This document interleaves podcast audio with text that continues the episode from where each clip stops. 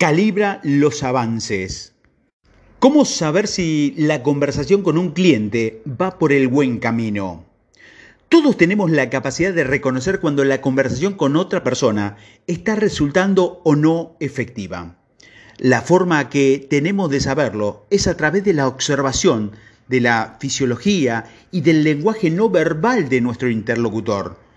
A esta capacidad es lo que en PNL se conoce con el nombre de calibración y hoy aprenderás la forma de utilizarlo dentro de tu proceso de venta.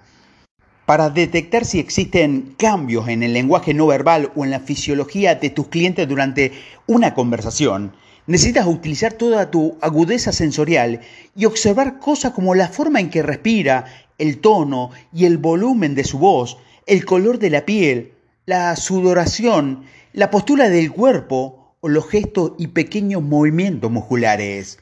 La mayor parte del tiempo detectamos todos estos indicios de cambio de estado a través de nuestro inconsciente y después adaptamos nuestro comportamiento en función de ello. Ahora necesitas saber si la conversión que estás manteniendo con tu cliente te estás acercando o alejando del objetivo de la venta. John Grinder consideró la calibración como la habilidad principal de la PNL. El secreto de una buena calibración está en observar los estados de la persona y ver cómo cambian. También es importante que aprendas a calibrarte a ti mismo y a conocer tus reacciones. ¿Qué cambio percibes en tu cuerpo cuando un cliente rechaza hablar contigo? Y cuando te hace una objeción sobre algunas características de tu producto. Y cuando la conversación con tu cliente crees que no va a llegar a buen puerto, a través de la calibración, tanto tú como tus clientes pueden detectar si existe congruencia entre el lenguaje verbal y el no verbal. Recuerda que podemos cambiar lo que decimos de manera consciente, pero es mucho más difícil y en algunos casos prácticamente imposible ocultar lo que estás diciendo nuestro cuerpo y nuestros gestos. Por ejemplo, puedes observar si cuando un cliente está diciendo que se va a pensar en tu oferta, está realmente posponiendo su decisión de compra o realmente ha tomado ya la decisión de que no comprará ese producto. Cuando más practiques la calibración, mayor habilidad tendrás para distinguir los cambios en las personas. Seguro que sabes cuando tu pareja o alguno de tus amigos tienen un buen día o cuando no es el mejor momento para pedirle un favor o cuando crees que es preferible solicitar algo a tu jefe. Esto es porque conoces muy bien a esa persona y detectas los pequeños cambios que se producen en su gesto y puedes detectar el humor que tiene en cada momento.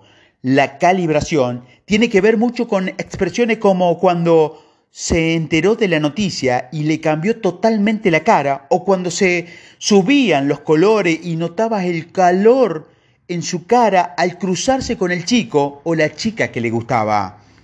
Muchas de las respuestas inconscientes de nuestra mente se refleja en nuestra fisiología segundos antes de que nos hagamos conscientes de ello. Por eso es mucho más difícil controlarlas. Algunas personas son muy auténticas y son libros abiertos y su cara es como dicen algunos, es el espejo de su alma. Para la práctica de hoy necesitas la ayuda de un compañero.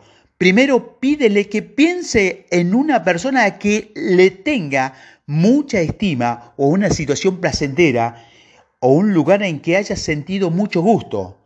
Mientras piensas en ese lugar, situación o persona, Fíjate en todos los detalles que se puedan dar de esa información sobre la posición de su cabeza, la respiración, si es profunda o superficial, lenta o rápida.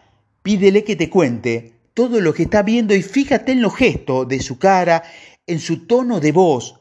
Anota toda esa información. Después, pídele que piense en otra situación, momento o persona que le resulte desagradable recordar. No hace falta que sea situaciones traumáticas y anota la diferencia en todos los signos que habría evaluado previamente en su lenguaje no verbal. Por último, después de unos minutos, pídele que vuelva a recordar una de las dos situaciones sin que le diga cuál de las dos ha escogido. Si trata de adivinar cuál es la de las dos, está pensando. También puedes aprovechar que tienes ayudante para tu práctica y pedirle a alguna persona que te calibre a ti. Así puedes saber cuáles son tus reacciones ante tus clientes.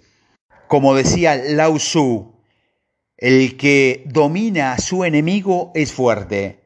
El que se domina a sí mismo es poderoso. El secreto de un buen vendedor es ofrecer calidad de producto y calidez en el servicio.